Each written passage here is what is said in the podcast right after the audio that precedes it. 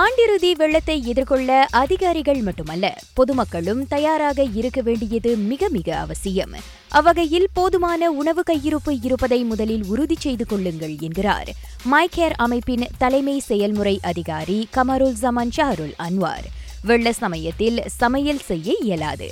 எனவே உலர் உணவுகளை தயார்படுத்தி வைத்துக் கொள்ளுங்கள் என்றார் அவர் மிக முக்கியமாக வெள்ளம் ஏறுவதற்கு முன்பே மின் கம்பிகளையும் மின் சாதனங்களையும் கழற்றி வைத்து விடுமாறு அவர் சொன்னார் Bila you know the rain has not stopped for hours and then going into days, you got to remove all the, the plugs from the switches. It can be electrocuted, so you have got to pull the plugs and so on and go to safety area. Lah. Furniture, at times the heavy furniture, you, you have got to leave. There, there's no choice. Your critical documentation like your birth certificate, CJ NICA, whatever documents that you feel is critical documents, you have got to make sure you put it aside in a bag somewhere. மற்றவர்களுடன் தொடர்பில் இருக்க உங்கள் கைபேசியில் போதுமான battery இருப்பதை உறுதி செய்து கொள்ளுங்கள் என்றார் அவர் பவர் பேங்க் எனப்படும் மின் வங்கியை தயார் செய்து வைத்துக் கொள்ளுங்கள் என கூறிய அவர் They got to go to a safer ground first. Kalau single story houses, if you can go up to your roof, better go to up to your roof while waiting for help to come. Power bank will be beneficial because you, you have got to be in touch. You need mobile to be on all the time for you to be connected.